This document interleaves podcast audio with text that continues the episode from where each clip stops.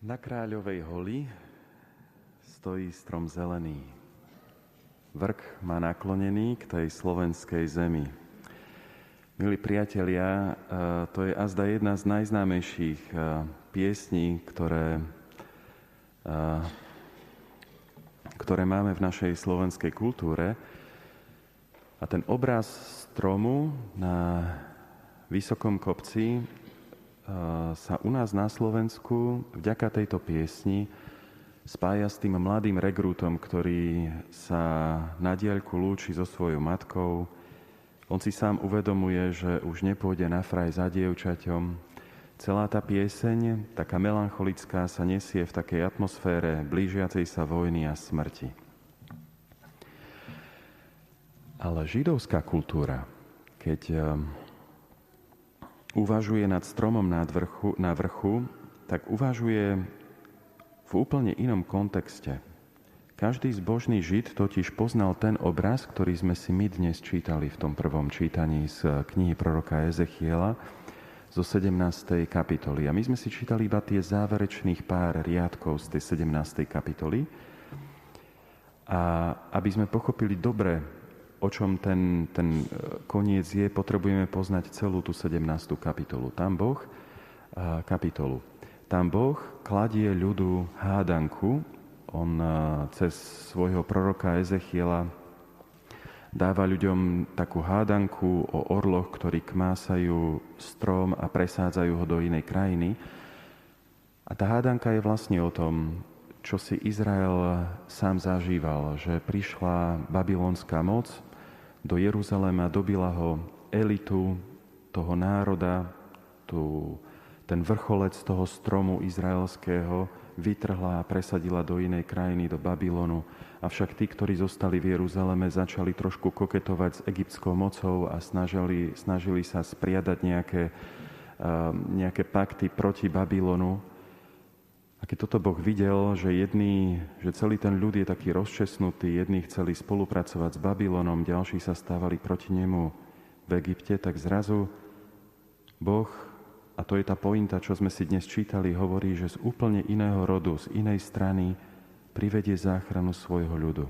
To je ten obraz toho stromu, o ktorom sme čítali dnes v tom prvom čítaní. V židovskej kultúre ten obraz stromu na vrchu v ktorého korune sa ukrývajú vtáky zeme, toho stromu, ktorý prinesie bohaté ovocie, tak ten strom bol obrazom dokonalej vlády.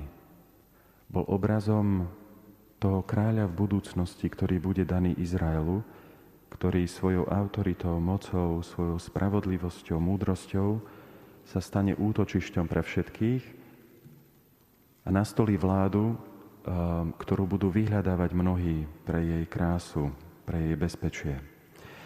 Boh vlastne dnes v tom uh, proroctve hovorí, že uprostred napätí tohto sveta, nenávisti, násilia, toho sveta, kde mnohí um, sú obeťami v rukách tých mocnejších, Boh vybuduje iné kráľovstvo.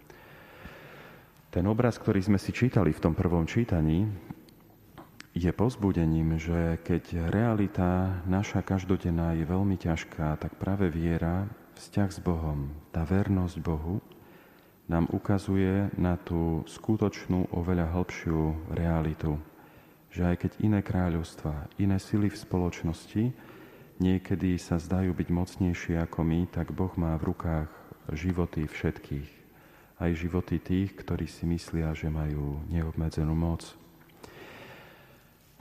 No a ak dnes Kristus v tom evaníliu um, hovorí o tom horčičnom semienku, ktoré je nepatrné a zrazu narastie na ten mocný strom s mocnými um, vetvami, um, do tône ktorého potom prídu všetky tie, všetky tie nebeské vtáky, aby spočinuli spočinuli v ňom, tak to je jasná alúzia práve na tento koncept uh, židovskej viery. Pretože aj v kristových časoch, aj v tých ťažkostiach Kristovej doby sa niektorí utiekali ku kolaborácii s režimom, uh, s tou rímskou nadvládou. Niektorí zase sa utiekali do nacionalizmu, hľadali nádej v, v nacionalizme a v revolte proti režimu. No a Kristus, keď tak stojí medzi takými rôznymi skupinami v tej spoločnosti, tak on znova a znova veľmi nenápadne pripomína to, že tou skutočnou záchranou Izraela, s tou skutočnou spásou sveta je kto si iný, že tá spása prichádza od inakiaľ. Jediným kráľom, jediným tým, ktorý vie priniesť tú spravodlivú vládu, ten, ktorý zabezpečí pokoj, v ktorom nájdú všetci spočinutie, je jedine Boh. Očami viery, vzťahu s Bohom, tou vernosťou s Bohom, môžu ľudia vidieť tú plnšiu realitu, než je len otázka tej moci, ktorá tak bolestivo doliehala na vtedajších ľudí a iste dolieha možno aj na nás. Tisíc rokov pred tým, ako žil Kristus, um, sa prvýkrát stáva, že Židia prichádzajú za prorokom Samuelom a chcú kráľa. Oni keď prichádzajú, to je prvá Samuelova kniha, 8. kapitola, oni prichádzajú za prorokom Samuelom a hovoria, my chceme byť ako všetky iné národy, my chceme mať tiež kráľa. Oni vtedy hovoria také dve kritériá, dve očakávania, ktoré majú od toho, aby mali kráľa. Oni hovoria, že bude nás spravodlivo súdiť.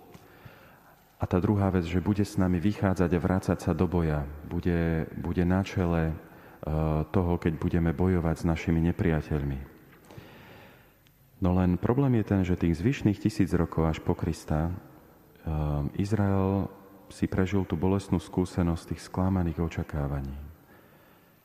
A on až oveľa neskôr, a myslím si, že aj my sami spolu so židovským národom, tak spoznávame, že jediný, kto nás objektívne rozsúdi pri hodnotení nášho života, kto najspravodlivejšie posúdi to vlastne, kým sme a akými sme, je vlastne Boh.